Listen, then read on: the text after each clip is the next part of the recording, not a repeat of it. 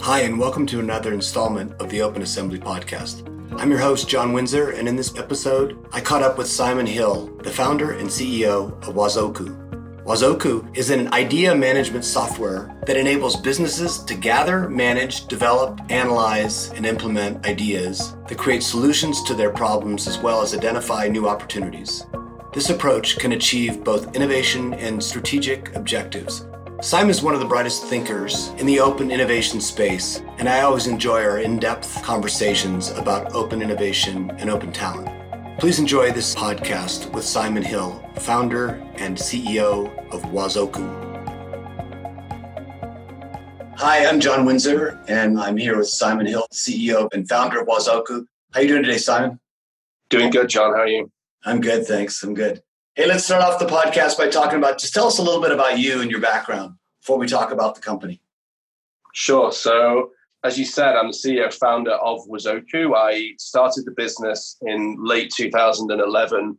And before that, I was a consultant. I refer to myself as a recovering consultant and am now serial entrepreneur. So I've started a number of different businesses. Wazoku is the one that eats up the majority of my time and energy and passion. But really, I care about two things. I care about the human capacity to drive change and, and, and make an impact and the power of technology to augment around that. And that's really what we're what we're trying to solve for at Wazoku. I love that. Those are two really great goals, and, and the world needs those right now for sure. So tell us about Wazoku and the platform. And I know you guys recently did a deal to acquire Innocentive, one of the really founding companies in the whole industry. Yeah. So you know, as you'll tell from my accent, I'm a Brit. And so, you know, seeing a British company buying a US business is a nice reverse trend. You don't see those things too often. but at the heart of what we are, we're a software business that has now with the Innocentive acquisition, we have two kind of core pieces of capability, right? We built what we call an intelligent platform for idea management and open innovation, which is our core software offering. And then within Innocentive, we have the Open Innovation Marketplace, which is a two sided marketplace matching corporate innovation challenges, which cover a whole range of different guises, with a global crowd of about 500,000 professional experts, solvers, innovators, inventors, tinkerers, great people that have solved great challenges over the years. So you've got really this kind of highly scalable piece of technology that's trying to help inside businesses to you know engage their employees or their customers or their partners in more collaborative, co creative innovation efforts. And also now this amazing network of external solvers to do the same, really. So, you know, the kind of one stop shop solving problems and creating future opportunities, all under the kind of Wazoku brand. Yeah, that seems super important. I love the combination that you're focused on because it seems like so many of the open talent marketplaces are kind of these islands unto themselves and there's no real way to connect them into incumbent organizations and, and scale them right on an ongoing basis. Kind of a lot of like one and done experiences but nobody driving the results through a change process. Yeah well i think i think also right there is there's a real need to blend both the inside and the outside approaches and also the top down and bottom up approaches, right? Which is a kind of whole heap of rhetoric, but actually super important is mm-hmm. if you don't engage the grassroots levels of your organization in the digital transformation and innovation stories that you're trying to narrate, then you're probably doomed to failure. But equally, those people are very busy people half the time, most of the time. And so include them in it and give them an opportunity to participate. But you need to then cross skill, upskill, or just find solutions in other places that isn't talent you necessarily want to hire or want to be hired by you. And the analogy I use, I like it, but I'm always a little bit sensitive about it with the Innocentive model is that if you want a problem solved, you could go out and, you know, and effectively hire a room of monkeys and ask them to type out the works of Shakespeare for you and pay all the monkeys and hope that one of them does. Or you could run a, a challenge through an open innovation platform like ours.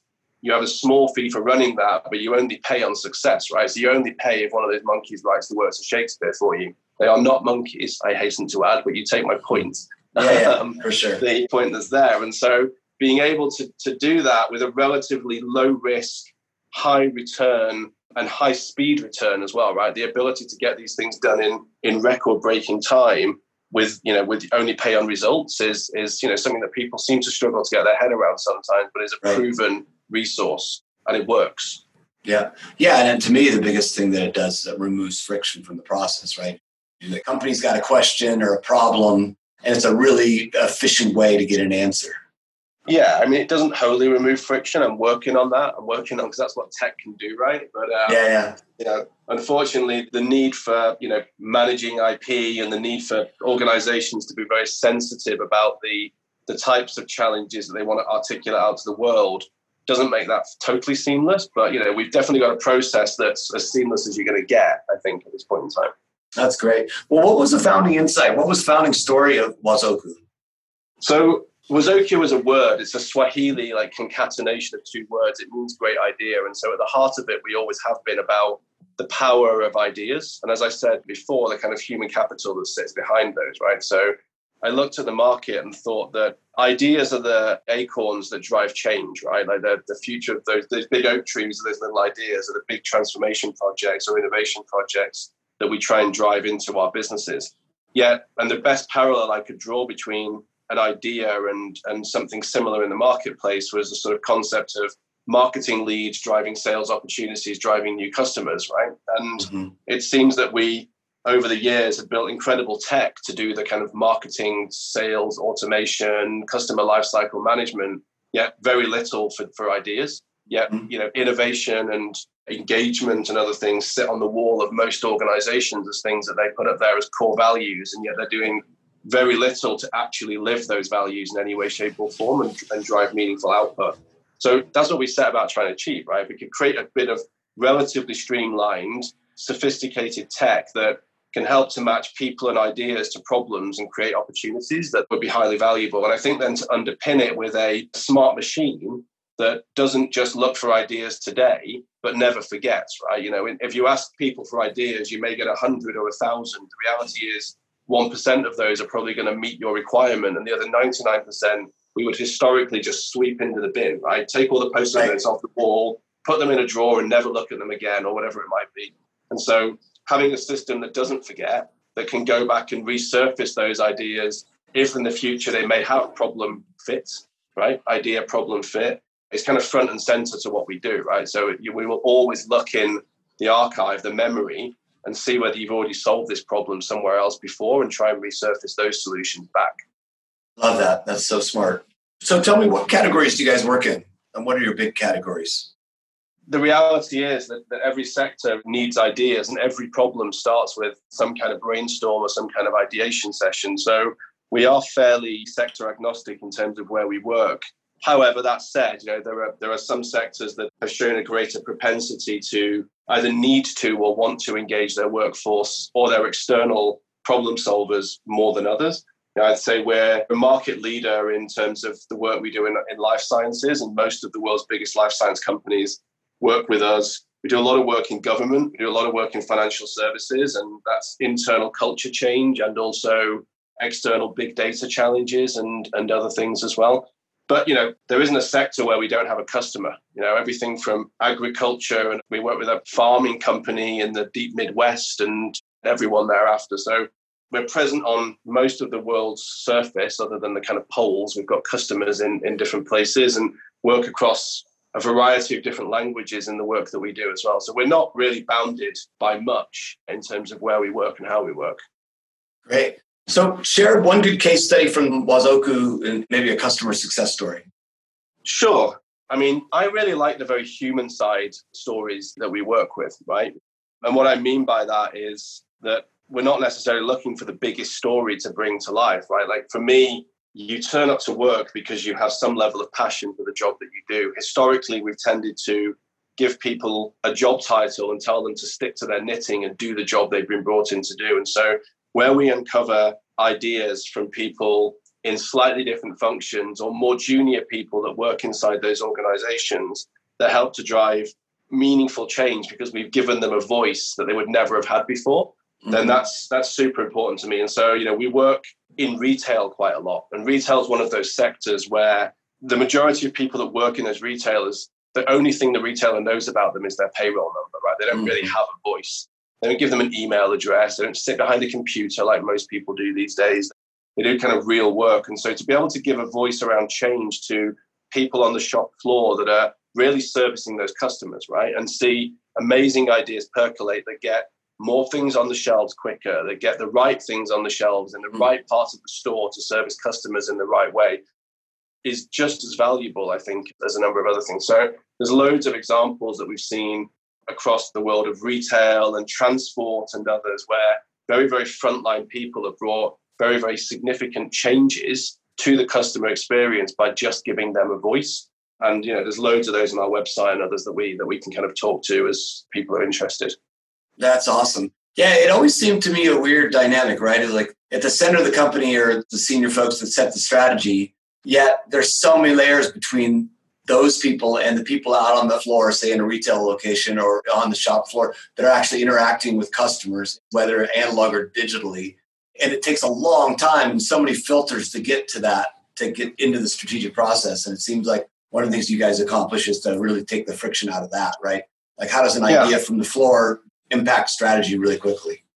Well, that's the thing. And in a lot of these places, there's just no mechanism for it to happen, right? It's not yeah. that it takes a long time. Yeah. It just doesn't really happen. There was an interesting story in one of our retailers where, for some reason, like they didn't have a big stock of a certain size of women's shoes. And it turns out that over time, I think like kind of the average size of a woman's foot has actually increased so that mm. the hmm. what was perceived to be the normal size has increased by a size. And so someone just capturing that saying that we get asked for this size a lot, but we never have it, has hmm. actually mm. increased the sales significantly of those specific things. And it's just not one of those things that would have got picked up, right? It's a little idea right. That's driven a huge amount of change. And that's true, you know, whether it's a shop floor or whether it's a call center, you know, like we do a lot mm. of work in call centers giving the contact center a voice. Again, mm-hmm. the majority of those places have no voice. They've got lockdown blue screen systems. It's like 1990 never evolved in those places. Right. And, you know, they want them on the call, off the call, thing resolved. But how do they capture that insight as it happens? And like being able to quickly capture that idea, feed it back in, drives huge value for the customer. It adds up to you know hundreds of millions of dollars worth of benefit for those financial services or other organizations that just never could capture that quickly or even at all before. Yeah, that's really great. So, with the current disruption or the disruption of the current crisis, what are you seeing out there? Madness. um, it's a double edged sword, right? I think on the one side, for my existing customers, activity's never been higher, right? Suddenly, you've got this panacea moment of a technology that thrives because of its asynchronous way of working. So it's not like Zoom, right? Like we're not live all the time, and it's a little bit more accessible for people everyone knows now that you can't live on Zoom calls 24 7 without going stir crazy. So having an asynchronous tool that can kind of work behind you has been really, really powerful. So on that side, it's been fantastic. With the Innocentive piece as well, the fact that people can't easily get out and do all the things that they were doing for their tech scouting or for their R&D initiatives, to have a virtualized global R&D and tech scouting platform that can bring solutions to you, meaningful solutions, really cost effectively and quickly, has been extremely powerful. So I think actually from a combined offering, it's been almost perfect timing for us, other than you know the craziness that's going on around it.